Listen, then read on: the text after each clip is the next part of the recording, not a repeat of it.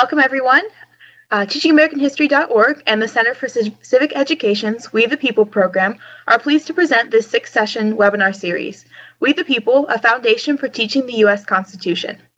TeachingAmericanHistory.org is the leading online resource for documents, lessons, multimedia, and programs for teachers of American history, government, and civics. TAH.org's programs are unique in that they are all focused around primary documents only.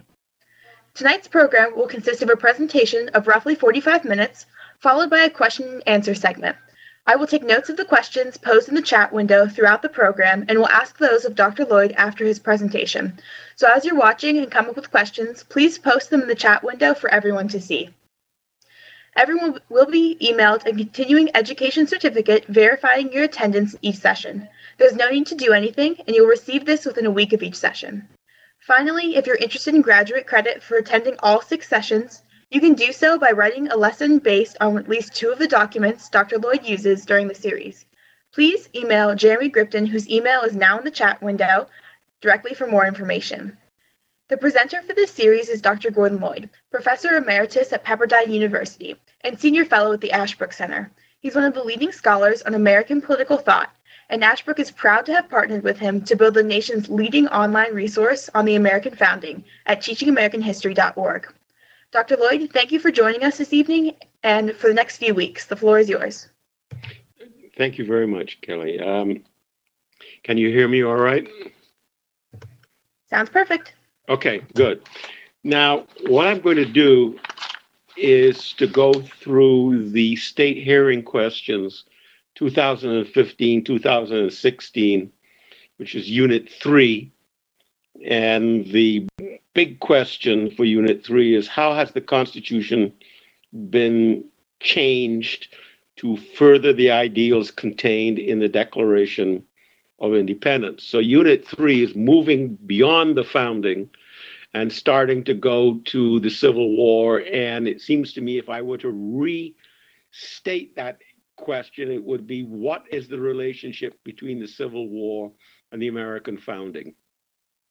Compatible transformation. And I would like to uh, focus on that notion of transformation versus um, sort of accompanying and correcting, but within the same framework. And you will see that the subunits within this um, approach, state hearing questions, actually do address what I've been, what I've just summarized. For example, question number one, the Civil War worked, this is a quote, the Civil War worked profound changes in the Constitution uh, accounting to what many have called America's second founding. What were those changes to the Constitution? That's the big question. And immediately, I have a, an issue to raise. The unit three is what is the how has the Constitution changed with regard to the Declaration of Independence? And this first question is the Civil War worked profound changes in the Constitution. So that raises, it seems to me, the issue of what is the relationship between the Declaration and the Constitution, which we need to, to, to examine. And I encourage you to raise that question in our question and answer. What were those changes in the Constitution? Well, the most obvious changes in the Constitution that occurred as a result of the Civil War the 13th, 14th, and 15th Amendments. End of slavery, civil rights, the 14th Amendment, and voting rights, the 15th Amendment. Uh, those are the most obvious changes. Are they profound changes? Uh, both yes and no. What's the no? Those notions of no slavery civil rights and voting rights were in existence from the founding itself in um, pretty much all of the northern states. So, in a sense, it's not profound. Well, then what is profound? Because I said, yes, it is profound. What is profound is that it is clearly directed to southern states that did not end slavery, did not give slaves, uh, whether emancipated or uh, emancipated slaves or or or, or uh, um, any particular civil rights protections and public accommodation, nor voting rights. So the profundity, as far as I'm concerned, is there's the issue of does the South belong to itself or is the South part of America? And I think what the 13th, 14th, and 15th Amendment lays down is we're no longer going to tolerate, as Americans, the issue of slavery in the South. So if you Southerners want to be part of what it is to be American, we're no longer going to tolerate slavery. Is that profound? As I said, yes, because it's American now rather than um, Mississippi or Alabama. So it's profound. But no, it's not profound because most of the states already had done that.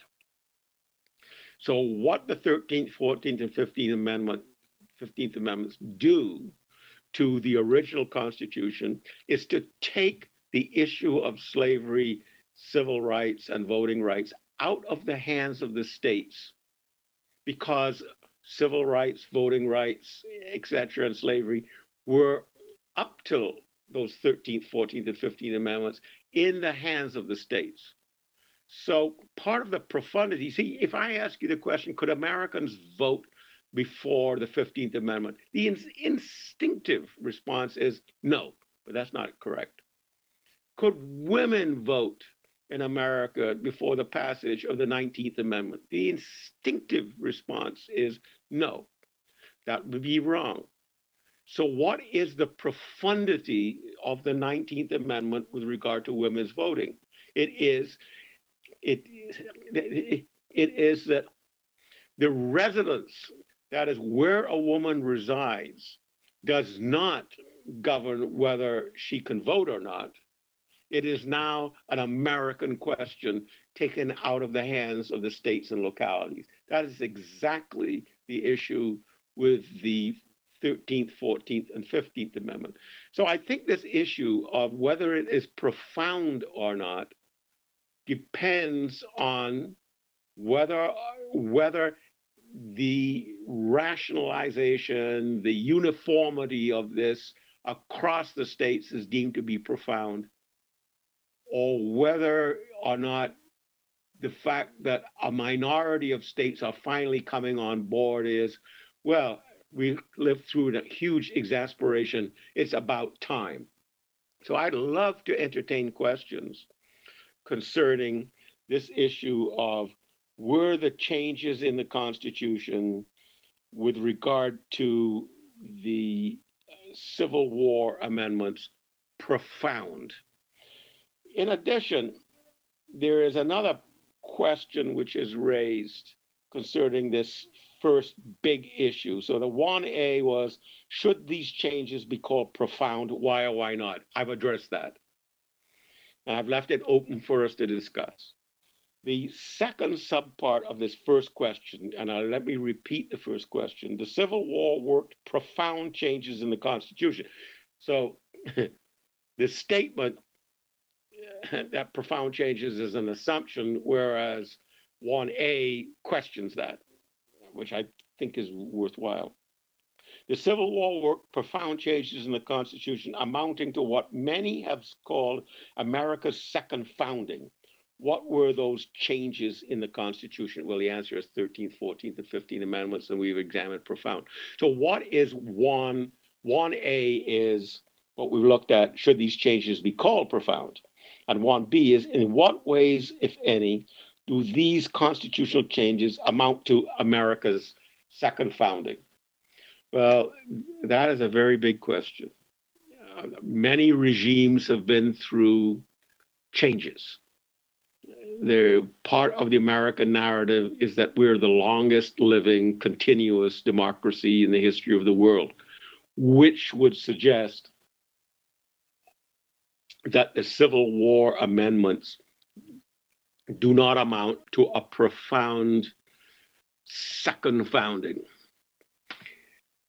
On the other hand, the amendments do make a change. So, is the change that the 13th, 14th, and 15th Amendments amount to the equivalent of a correction of the first founding, an amendment of the first founding, or a transformation of the first founding?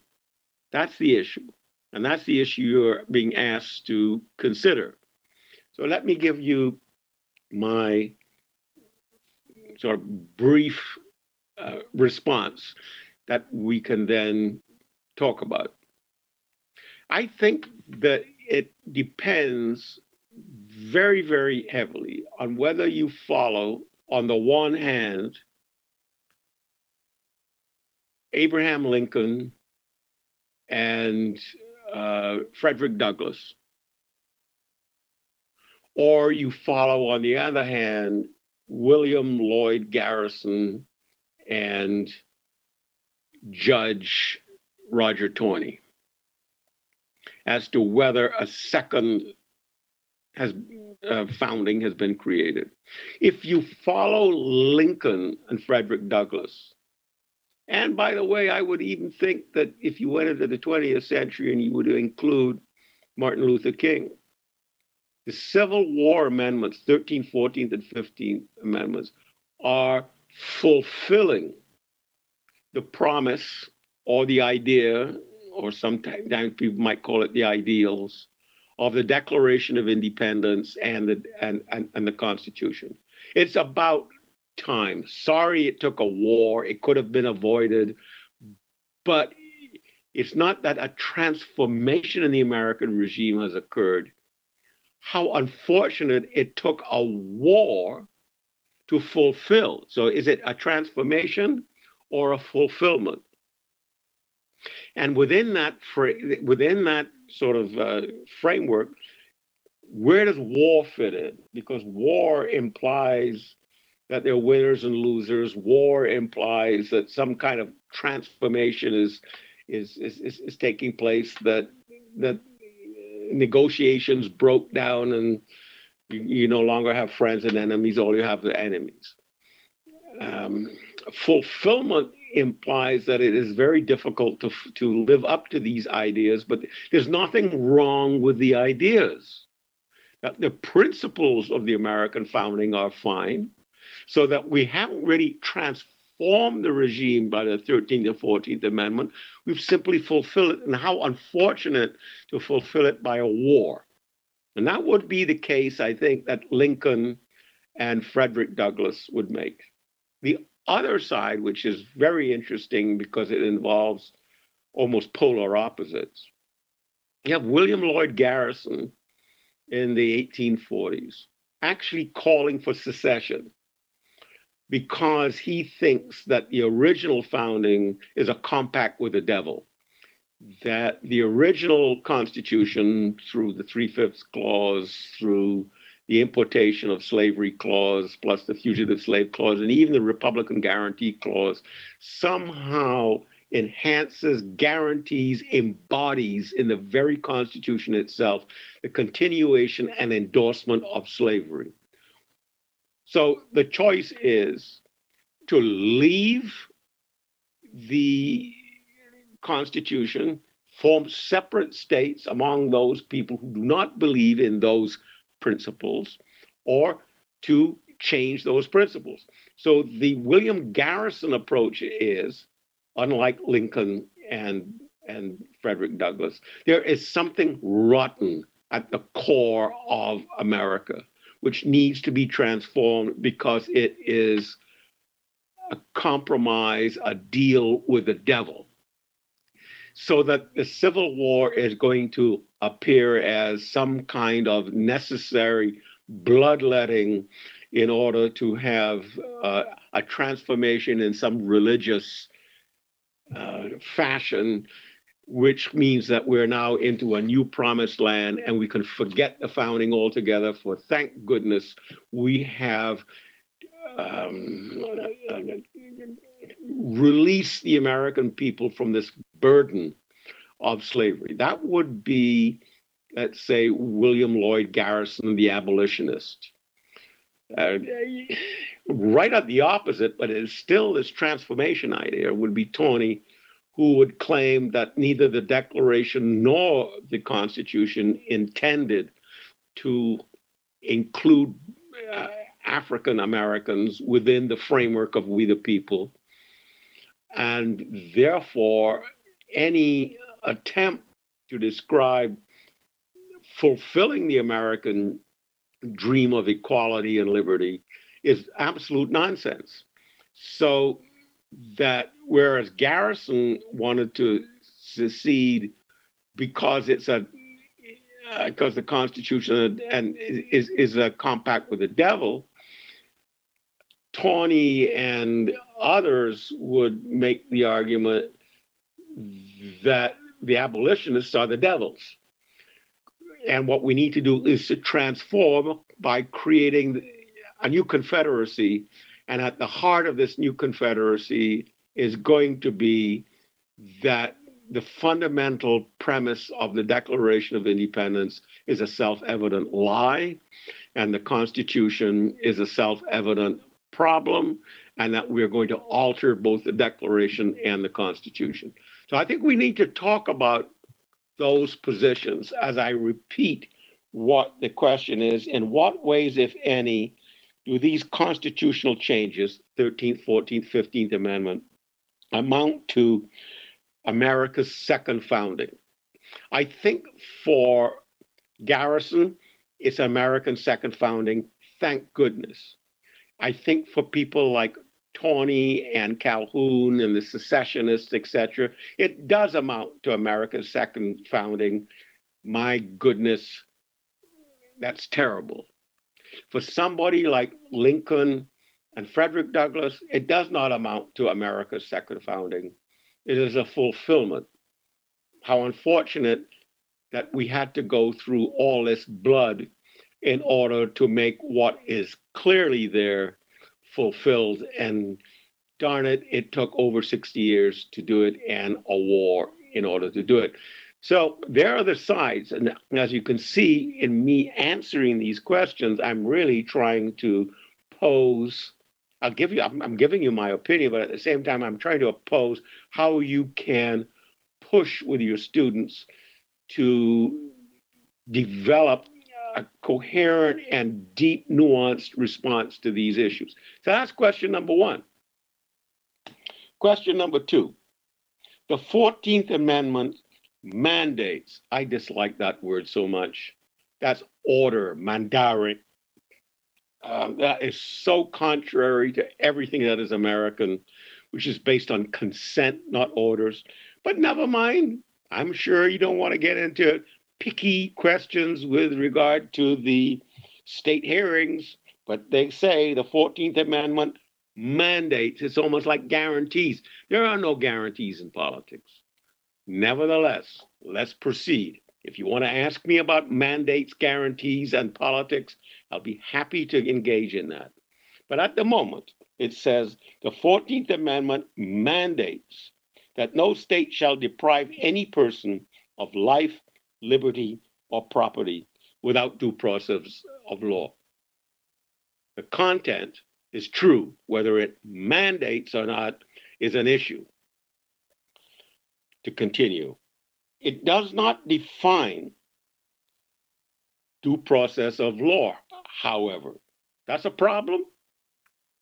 I mean, I don't quite follow why the folks who ask this question find it difficult. So let, me ask you this. Should we have three paragraphs, two paragraphs, one paragraph, which says, and by due process of law, we mean A, B, C, D, E, F, G? Is that what the unit state hearing questions are asking you and your students to come up with? Because it's what? Vague? People knew what due process of law meant. If you go back to Magna Carta, as we looked at last time, uh, we go back to the Bill of Rights in the American situation. Due process of law means that you have the right to face your accuser, you have the right to counsel, you have the right not to incriminate yourself, for, to summarize without going into all the detail and spending time, it's due process means Fourth, Fifth, Sixth, and Seventh Amendment, or Eighth Amendment, no unreasonable uh, you know, fines and whatnot. So that if you bundle what is in the Bill of Rights as the Fourth, Fifth, Sixth, Seventh, Eighth Amendment, you have a statement of due process of law. The very nature of due process of law is evolving. From Magna Carta onward. It becomes part of the fabric of life. You cannot just simply list what a cruel and unusual punishment is. You cannot simply list those things. It's not supposed to be listed. So, due process of law is a tradition, it's a culture that we expect that government shall not be unreasonable, that government officials shall not be unreasonable. Reasonable people require reasonable procedures in order to proceed.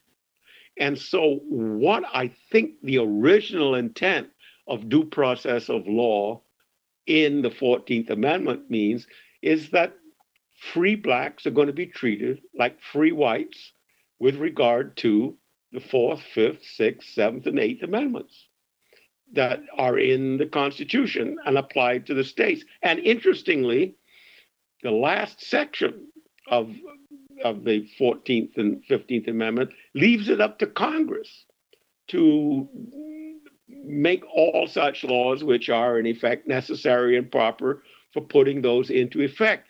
So it's while the concept of due process is constitutionalized and in the Constitution, the details with regard to this age, that age, this community, that community, is ultimately left to the legislative branch to work out as people work things out. Uh, so that raises the question is the Constitution supposed to spell every single thing out, which this question seems to imply, which I think is wrongheaded? Or is the Constitution supposed to state basic principles, which it does? And so, what I think that we should talk about is what is the concept of due process? And then, how does one actualize or put into effect due process? And in that regard, I think there is a fundamental difference between the British way of actualizing due process, which is uh, from Magna Carta on in the in the British tradition, which is basically through common law. Um, and the American way of actualizing a due process, which involves elections, not simply judges, but the sense of the people as time goes by, and what the changing sense and the genius of the people come up with. So due process is a concept. Well, what it means in practice is, in effect, in Britain, left to the courts, and in America, at least in the original time, is left to the good sense of the people to, to implement. So that's the second question which we are asked to take a look at, to repeat. The 14th Amendment mandates that no state shall deprive any person of life, liberty, or property without due process of law. It does not define due process of law, however. How would you explain the concept of due process of law? And I've tried to um, provide you with an explanation. The due process of law is uh, is an evolving uh, concept that goes from Magna Carta through the British tradition into the colonial tradition you don't know where it began and you don't know where it ends, and it's somehow always been there. But the 14th Amendment applies it to free to free blacks and includes them within the community and therefore bestows on free blacks what free whites were um, I don't know, mandated, guaranteed, but expected. Now, there is nothing within the 14th Amendment which would suggest that you that I mean, whenever you write something down, it's very difficult to know how it's going to be. So here we are 100 and, I don't know, what is it, 50 years beyond the 14th Amendment. Who the heck would have ever thought it would have applied to areas way beyond what its original intent was? But that's fortunately not the question in num- question number two, but I'm happy to talk about that. The two sub questions, which I think I've already addressed, but we can make sure that we have addressed it. The, the two sub questions within number two is what is the relationship, if any, of due process, process, process to natural rights philosophy and the principle of limited government? Well, I think due process is not to be derived from natural rights philosophy. It preceded natural rights philosophy. It's part of common law, part of the British feudal system that got transformed over uh, the right of uh, the right of trial by jury, etc. Natural rights philosophy is a very heady experience. It comes a lot from John Locke and the American situation, and it involves what we might call the First Amendment, the Second Amendment, the Third Amendment, Ninth Amendment, and maybe even uh, with a bit of that would have to stretch because it's very American tenth. So if I were to show to what extent due process of law have made it into the Bill of Rights, I would say fourth, fifth, sixth, seventh, eighth. If I were to say in what way has natural rights made its way into the Bill of Rights. I'd say one, two, three, nine, with a with a bit of a prod and a bit of an extension, number 10. And that would be a bit of an extension. I'd be very willing to drop it. To what extent has due process and natural rights made its way into the very Constitution in addition uh, to Bill of Rights? I would think that due process makes its way in Article 1, Section 9, um, habeas corpus shall not be suspended, um, that sort of thing that, that, that, that really raised an issue during the Civil War. Uh, natural rights, uh, there's been an avoidance of listing natural rights, but I certainly think that if you look at the Declaration of Independence, the right to private property, the right to private conscience, and the right to choose the form of government under which one shall live. That's not the process. Uh, that's natural rights. So natural rights would emphasize first, second, third, ninth amendment, right to private property, and maybe on part, on part of the fifth. On part of the fifth, I forgot that because that gets it get complicated. So what we have within the American experience is both due process, which goes back to Magna Carta and it gets revised and their natural right, which is peculiarly American and has nothing to do with Magna Carta. So let's ask this question again. What is the relationship, if any, of due process to natural rights philosophy? Uh, there's a relationship. They go together. They're not necessarily antagonistic to each other at all. They can live in harmony, but one ought not to confuse the right to conscience, natural right, with the right to trial by jury, due process. And why are both important?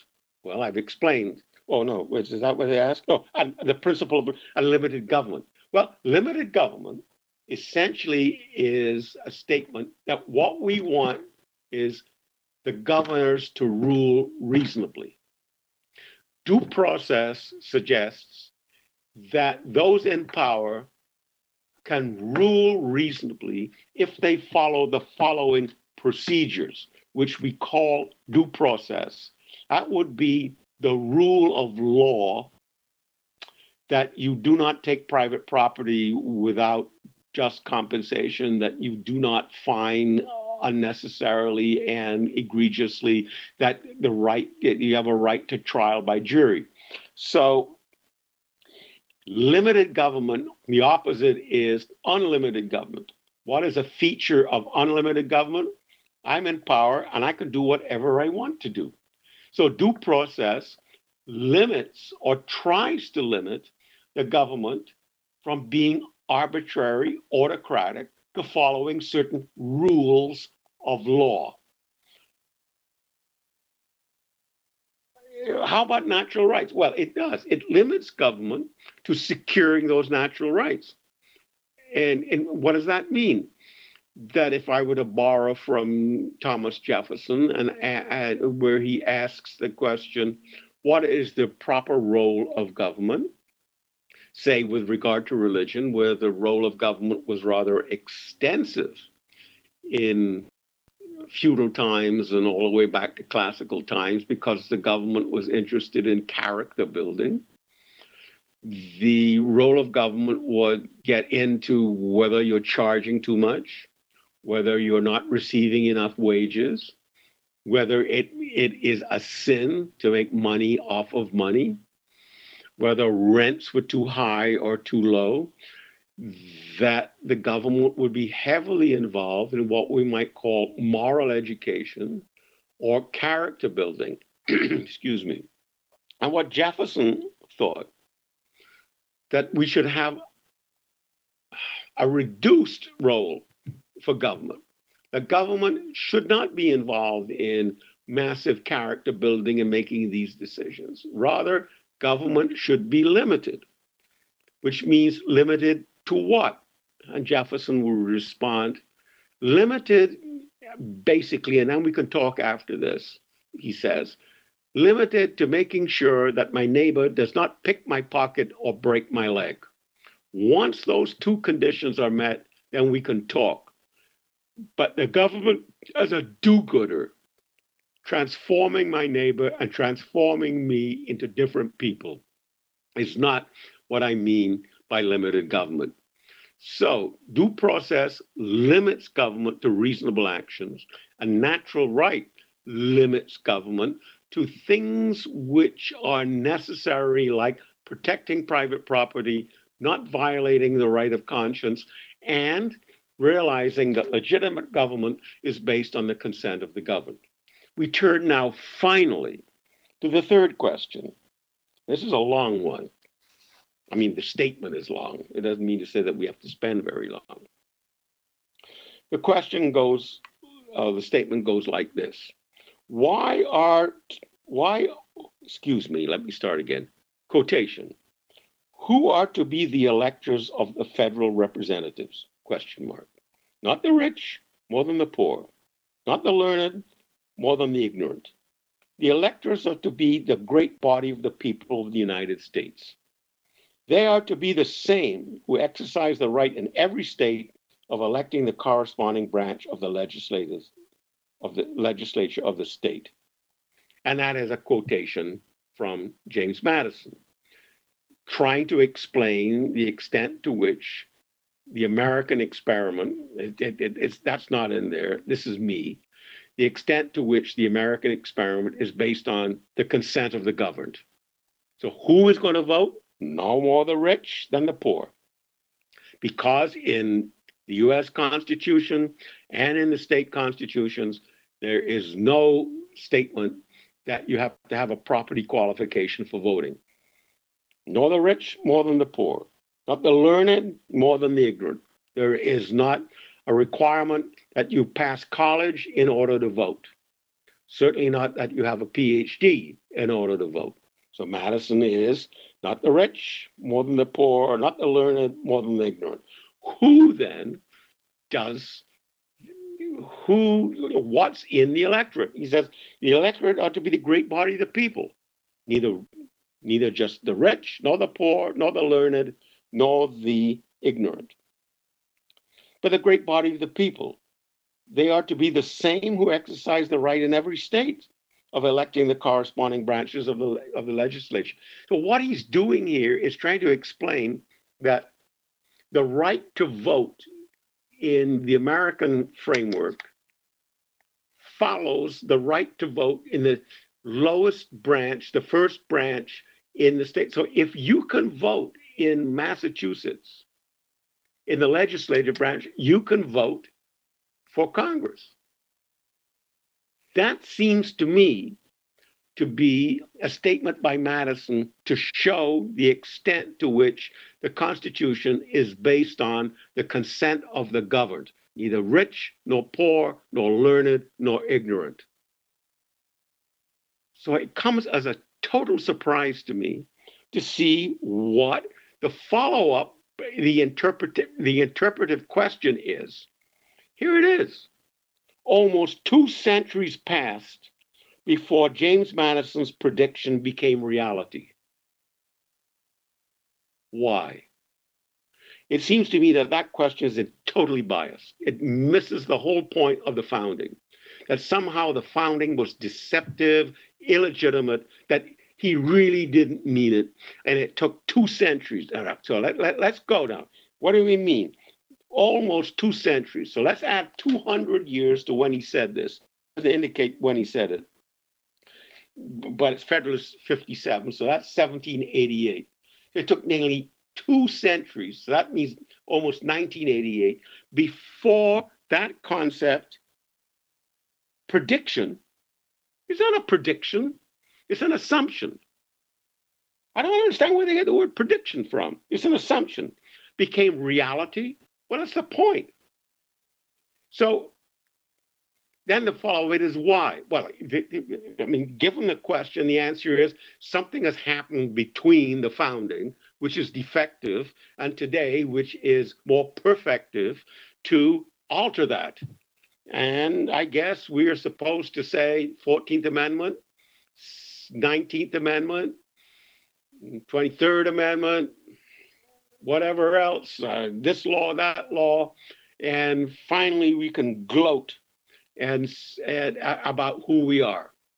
So I would question the nature of the question, which probably is not going to help in terms of helping your students. But I think that is a rather um, troublesome question. So 3A, that says who would be the electors, etc. And the big point is almost two centuries passed before James Madison's prediction. And let me just tell you, prediction is not what James Madison was getting at. Two centuries is not the issue, and reality is not the issue, and why is not the question. But that's the question you have to deal with. You want to ask me more? I'll deal with it.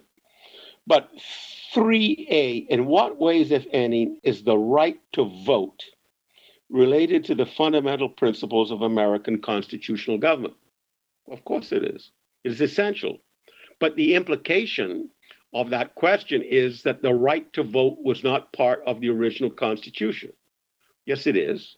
It, it says that the right to vote in the American system depends on whether or not you have the right to vote within for the lowest for the first branch the first branch of the state in which you live and if women could vote if if blacks could vote so this question like the big part of question number three, presupposes that the, in fact, tilts the discussion in favor that the 13th, 14th, and 15th Amendment transformed America.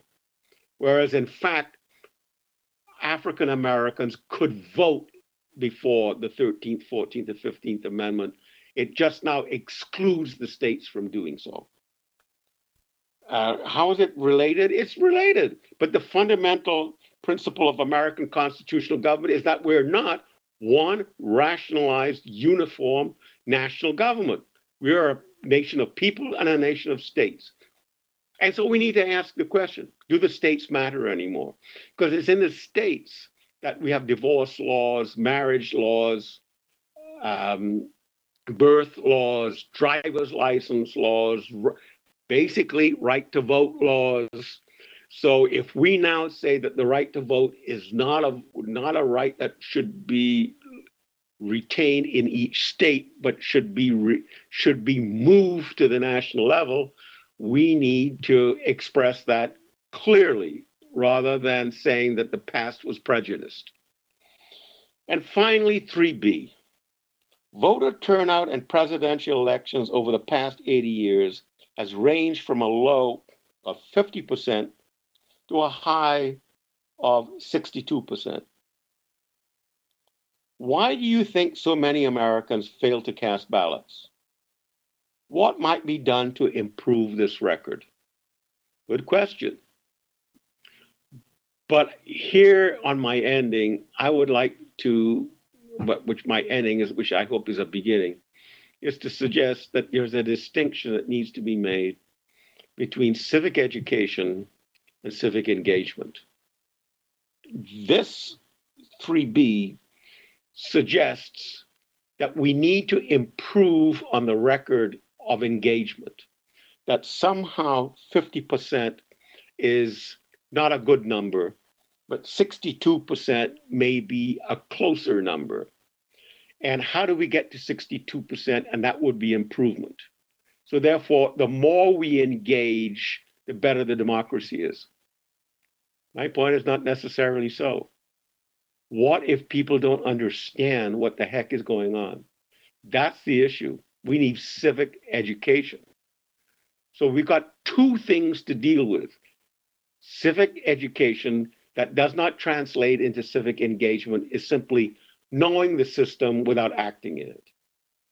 Civic engagement without civic education is acting in the system without knowing about it. So I think we need both. And I think this whole program that we are discussing is about both civic education and civic engagement. What sense does it make to be fully informed about the way the American system works and then not vote? What sense does it make to say, I'm going out to vote, but I don't have the faintest idea, or I have such limited idea about how the American system works?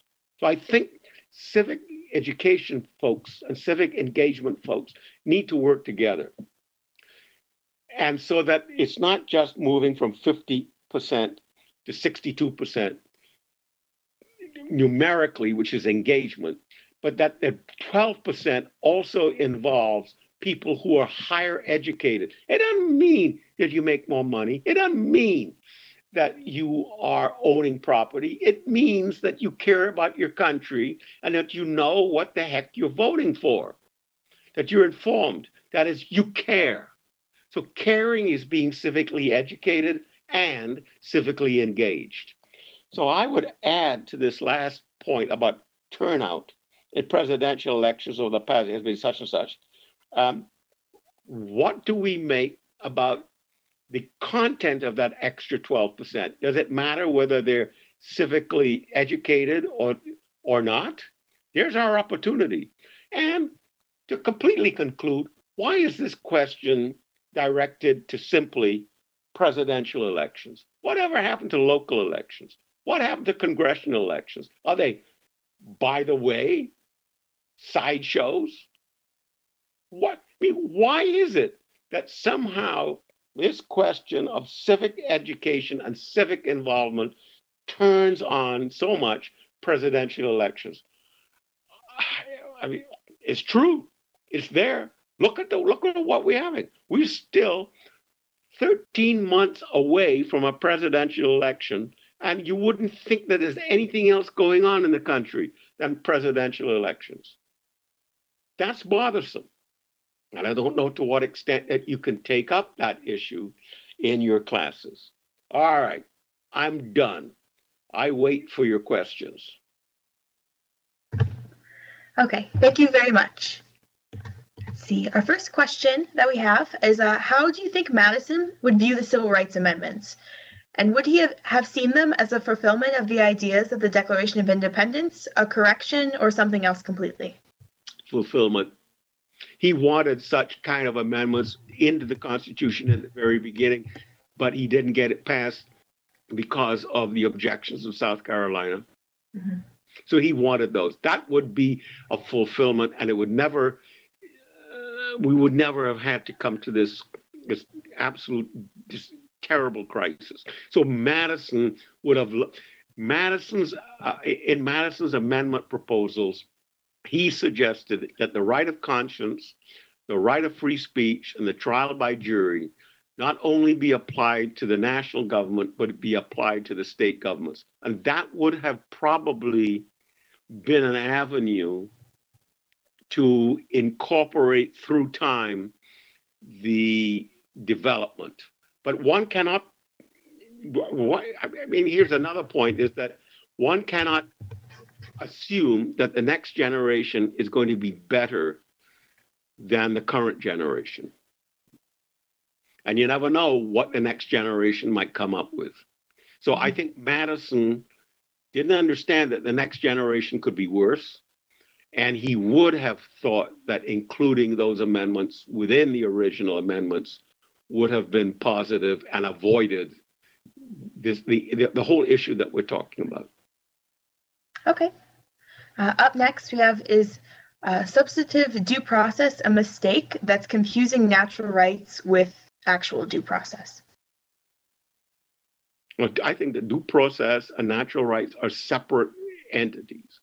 Due process is an attempt to have the rule of law by regular procedures that are followed by everyone.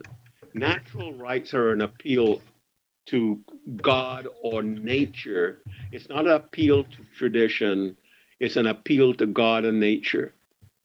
And that natural rights, you can have natural, here's the thing you can have natural rights without due process rights, and you can have due process rights without natural rights. The fact that America has brought the two together is one of the beauties of the American experiment. Okay, could you, uh, we just had the question come in. Could you explain the history of where due process comes from? Is it um, Anglo-Saxon philosophy or is it from, you know, Hebrew, the Bible? Uh, what's, where does that flow from? Well, that's very, that, that that's. Maybe that's too, too big of a question, but well, yeah, the short version. We have to start somewhere, right? Mm-hmm. And I think for the purposes of focusing on America, and due process, which which I think is what we're doing. I think the point of departure should be the Magna Carta. Mm-hmm. Okay. The Magna Carta of 1215, which uh, now we're celebrating the 50th and uh, 50th, 500th anniversary of Magna Carta. It lays down, but from the nobles to the king, king, we expect you to govern reasonably. So there, so even if it goes back to Hebrew, etc., there is an establishment of a tradition. So how do you enforce this tradition of reasonable conduct? You take oaths.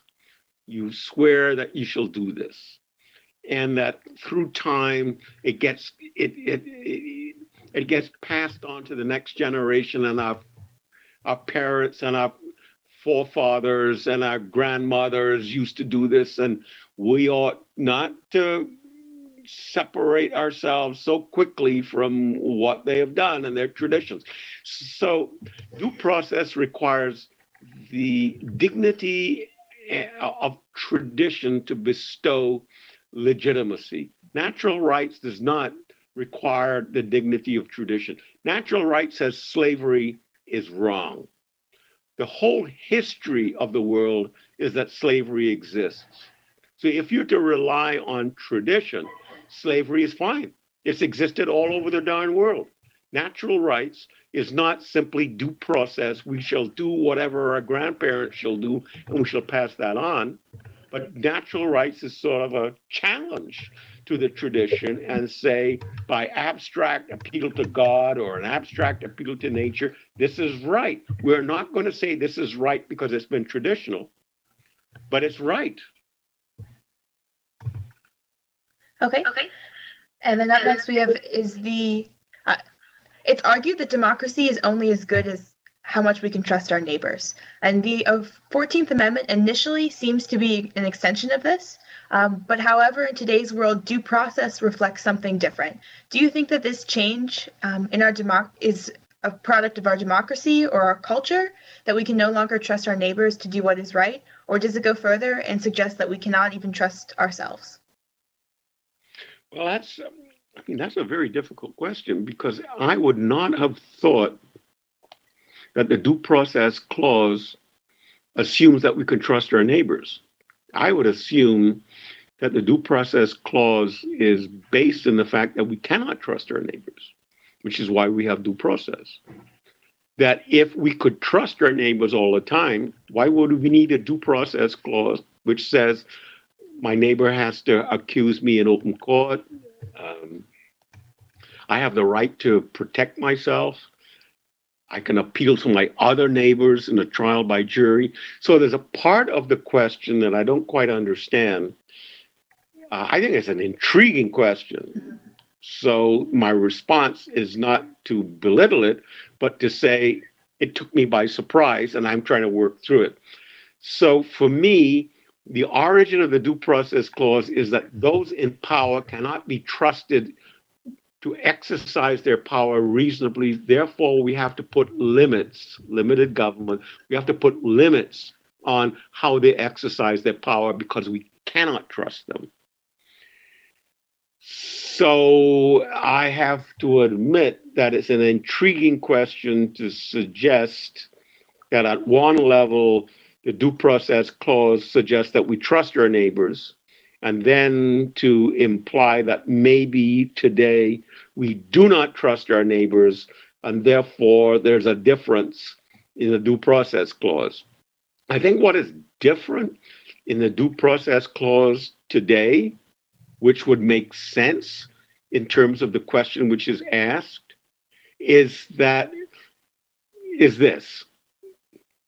It's not so much that we could trust a particular neighbor in the past, but we could trust the community of neighbors who know the entire situation to render a decent judgment. That is trial by jury. And part of that trial by jury is that our neighbors know who we are. Therefore, trial by jury is based on knowledge. Today, if I were to follow through this question, because it's really making me work, follow through this question, is that today when you go on a jury, it is what you don't know about somebody that seems to indicate that the best kind of wisdom is ignorance or neutrality. So, yes, I think that the trial by jury has changed, but it's not because that somehow we trusted a neighbor then and don't trust a neighbor now. But it seems to me that we trusted our neighbors plural, to render a decent judgment back then. But now we have to have a bunch of people who have, have absolutely no knowledge of the case. So we have moved from judgment to neutrality. I also think that one of the huge changes which have been made is the role of lawyers and the selection of juries and the selection of things. That's a whole complete um, activity where people do that for a living. So yeah, um, it's a very intriguing question. I had never thought of it before, so I was thinking on my feet there, and there you have it. Okay. Um, the next couple of questions um, talk about states' rights. And the first one is the 10th Amendment, powers not delegated nor prohibited or reserved to the states, should have provided um, individuals should should have provided, excuse me, individual, individual states the ability to secede. And wasn't the right to secession a major factor for Virginia, Maryland, and Rhode Island in ratifying? Um, uh, that's a that's a huge one, but uh, let me ask you because there, there are two parts to that question, and I want to make sure that you read the first part accurately because the way I hear it, I'm I'm a bit confused. Am I correct that when I heard you, you said that the Tenth Amendment said that the powers not no, I'm not going to even guess. Tell please okay. repeat the question. Okay, I'll read the question again. The Tenth Amendment, powers not delegated nor prohibited are reserved to the states. That's, I guess, a Okay. Summarization. Right. And then, um, should that 10th Amendment have provided individual states the ability to secede? And then the second part of the question was Wasn't the right to secede a major factor for Virginia, Maryland, and Rhode Island in ratifying? All right. The 10th Amendment, if read as a text, says it is true. It says that the power is not delegated. It does not say expressly delegated, and the questioner did not use the word expressly, although most people who are 10th Amendment supporters read the word the power is not expressly delegated, but the questioner, which is why I asked you to repeat it, does not state that. Mm-hmm. So my point has to move on because that's not an issue. It says the powers not delegated are reserved to the states. But actually, the 10th Amendment says to the states or to the people, which leaves it open to the people of the states as to whether to leave those powers at the state level or to elevate them to the general level. And that becomes part of the political process. It's not an ironclad written in some kind of testament. So there is flexibility there. But yes, yes, the reason for the 10th Amendment, however read, with the word expressly or without it there, with the word people or without it there, the overall legitimate, reasonable interpretation is to restrain the power of the federal government to the powers which are listed, which means Article 1, Section 8. That is correct.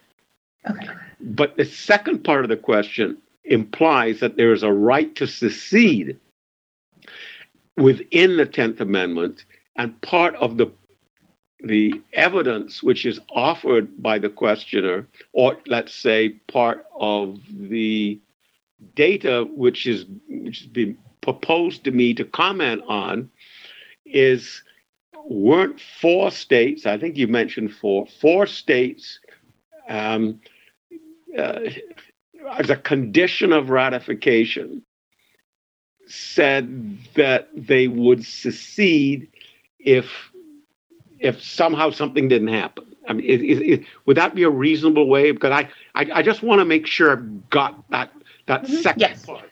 It's, it's that so I think four states were mentioned, and as part of ratification, that if something wasn't seriously done, they had they would they retained the right to secede. Is that basically the question? Yes. Okay. Virginia, no. The other three states, the other, the only state in which that was raised as a possibility was New York, in which the delegates said that we will ratify conditionally. And the condition was that the first Congress do something about our amendment proposals. Otherwise, New York State, and if New York State doesn't want to do it, New York City will secede from the Union. And that was defeated and said, well, let's let, let's not make it a conditional amendment. So there is actually through the 10th Amendment and through the so there's no explicit language in favor of secession in the 10th Amendment. Secondly, which is the second part of it, there is no explicit evidence in the ratifying condition conventions other than New York, which the questioner didn't raise, other than in New York, where secession as a condition for ratifying was raised, but that was defeated. Okay. And then the second question about um, states and the amendments is uh, came from a few people actually, and it was that the Congress decided that for the southern states to be readmitted to the Union required them to ratify the 14th Amendment, but only a state can ratify the amendment. So a couple of people were wondering was that ratification process legal according to the founders' view of amending the Constitution? Yeah, that's a very, very good question. And that I don't that issue is not going to go away at all. Um, it's dubious. The strict legality question is dubious. And the reason for that is did the states ever leave the Union? And that's a question.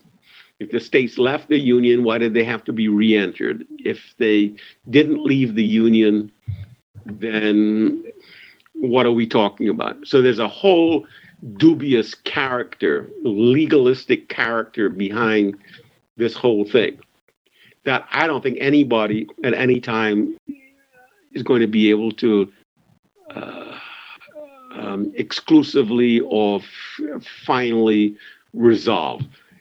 I think the point is this that the issue is after the after the Civil War, the North, or the war between the states, the South what kind of union are we going to have, regardless of whether the states actually left the union or didn't leave the union, and and whether we had enough states to ratify or not, which are very good questions, but I don't think we'll ever be able to answer that. So for me, what we can answer, or what we can deal with, is I think by the end of the Civil War, there was a disposition, certainly by the North, is that slavery is no longer an American thing.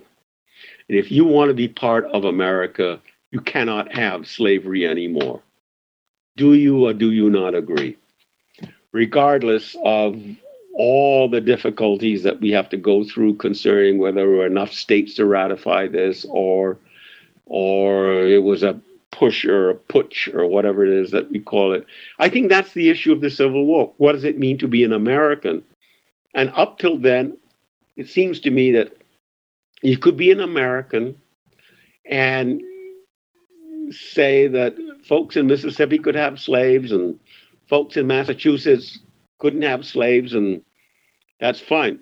I think what the Civil War decided was that this is no longer a local issue. We have to make the statement whether or not slavery is part of the being America. And however legally or around it, that's the issue. And I think that that in order to rejoin or never leave, therefore you cannot rejoin, those were the conditions. But at the same time, that gave the South a huge range of how to interpret that. You can end slavery, but now you can introduce segregation. And I think slavery and segregation are different issues. Slavery has to do with emancipation. Um, and, and how how free people live with each other is a different issue. And that's where the South went into desegregation laws, Jim Crow laws, and that takes us beyond the purpose of the 13th, 14th, and 15th Amendment. It does take us into the 19th, 1860s, where certain public accommodation laws were passed. But they don't, they don't take, and sometimes laws don't don't change people's behavior. Certainly not overnight. If you've just had a war, so that would be my answer. Okay, thank you. And um, I have a couple questions for you to uh, explain further the difference between substantive due process and regular uh, due process, and then where that substantive due process comes from. Is it the Supreme Court or some other? Yeah, I think the, the yeah the quick answer is that there was no nothing in Magna Carta and the colonial and early American tradition that was this, that would um, validate something called substantive due process. It was procedural due process that before a, a, rule or an edict became a law, you had to follow certain procedures like right to counsel, right to a fair trial, right to such and such and such and such. It had nothing to do, well, it had very little to do with the substance. I think substantive due process for the most part, is not part of the due process heritage, nor the natural rights heritage. It is, for the most part, in terms of the way in which you ask the question, it is a court imposed understanding that due process has substance to it. And and that takes us that that takes us into a huge different level than the issue of where does due process come from, where natural rights come from, it gets us into a. I mean, that's way beyond the civil rights, the, the Civil War amendments, and into the whole court uh, m- mentality. Yes, I think I think that is a quick answer. As we're winding down, I, I think a quick answer would be that to find the meaning of substantive due process, you have to look to court decisions. Okay. And uh, next question um, talks about Thomas Jefferson. And do you think that he, uh, or why do you think, excuse me, rather, that he believed in public education? And where does the classical, classical Republican value of civic virtue play a role in that? Well, I think that Jefferson, and I'm going to include Madison in this, because they're joined at the hip on this issue of civic education, and they both were. I mean, Jefferson was number one at University of Virginia, and then Madison was number two, and they had this long discussion about what education should be. They were very interested in civic education. And Madison, in fact, wanted at the Constitutional Convention to create a national university that was free of religious influence. And it was turned down uh, mainly because certain delegates said, we don't need to list that power because the power is already there. But it turned out that that never, never took place. Madison's, I think one of the fundamental criticisms of the founders, and it's something that I want to challenge. One of the fundamental criticisms of the founders is that they did not prepare for their replacement. That is, they were all civically educated. The only person who didn't have an advanced degree, as far as I can tell, is Hamilton, who dropped out. They were all deeply educated in the classics left huge libraries, Dickinson Library at Dickinson uh, at College, Jefferson and Madison at University of Virginia. I they left huge, massive correspondence. Washington was enamored with ancient Roman plays. So yeah, they were extremely educated and they thought that the population should be educated in republicanism. That doesn't necessarily mean that they should be all people should be classically educated or educated simply in Cicero or Cato, but certainly the leaders should be. That the more ordinary folks should certainly know how to read, write, and add, and that you cannot have a well functioning democratic republic if the population is ignorant. That doesn't mean to say they have to have PhDs. I mean, one of the quotes that I did here is the um, is Madison saying, not the rich more the, more than the poor, not the learned learned more than the ignorant, but he would like the ignorant not to be many. He'd like the learned to be more. So what you want is a middle class learned democracy. So I think civic education for the leaders, civic education for the people is vital. Madison and Jefferson thought that was extremely important that people know so that we get back to the point that I made earlier. I think we need to follow through in this relationship between civic education and civic uh, engagement. Civic engagement without education is just just foolishness. Civic education without civic engagement is ivory tower. I think we need both. And right now, I think we need, personally, I think we need more civic engagement and we need, I, I think, excuse me, I think we need more civic education than we need civic engagement. And I would say, rather than say, how do we raise the engagement from 50% to 62% in presidential elections? I would say, how do we raise the understanding of our system from pretty close to 0% to 50%. I think uh, this next question uh, is in the same vein, and it uh, asks um, It seems that the rich uh, are mostly involved in politics and making the decisions in who will run and, and who can run next. So, how um, is it that civic education that we get uh, the average person or even the poor um, people more involved in the political discussions that are going on and who, who gets to be elected at the end of the day. Schools. This is where public teachers come in, where teachers at excuse me, private schools, public schools, they take tech seriously, they take separation of power, they take federalism, they raise the questions. How are these people going to become educated? Uh, Sure, the 1% have the money. Yeah. And they're funding, and both left and right. Gates is funding all kinds of things. Koch is funding all kinds of things. So you got left and right going on. Uh, yeah. Are you going to be able to defeat that? Probably not. So what do you do? Well, you try one step at a time to educate your students with regard to what it means to be an American and what it means to understand the nature of the Democratic Republic without embarrassment. And that, I think, is part of the problem that our teachers face the issue that somehow America ain't quite worthy of defending. There's an embarrassing kind of quality to it. So face the embarrassing qualities head on and face the decent qualities head on and teach people.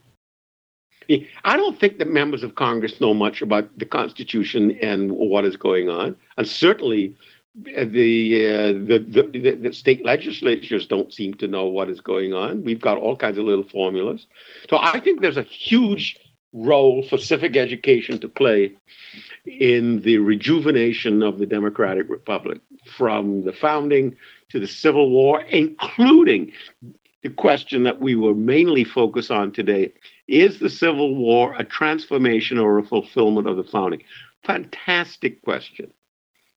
Very, very important. If it's transformation, forget the founding. Just start with the with with with the 13th, 14th, and 15th Amendment and have some incorporation of the Bill of Rights and move on. If you think that the Civil War is a fulfillment, then you have every reason to go back to the um, to the American founding and deal with this development. It's not a static thing, America. It's not. It's, we've been in business for over 200 years. And so things are going to change. You go to the past and rely on the past. When you come to the present, you're going to have to adjust it.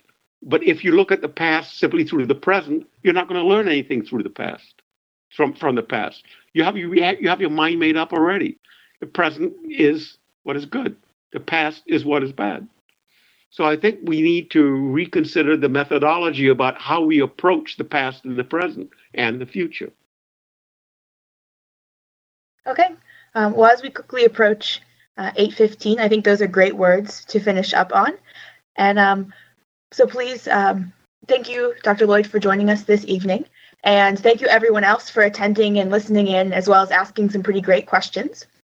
Um, the archive of this session, as well as our past sessions, will be up on our blog, and that address to that website will um, soon be posted in your chat window. So um, please just let us know if there's any way we can help you um, attend any other sessions that are coming up, and uh, have a good evening, everyone.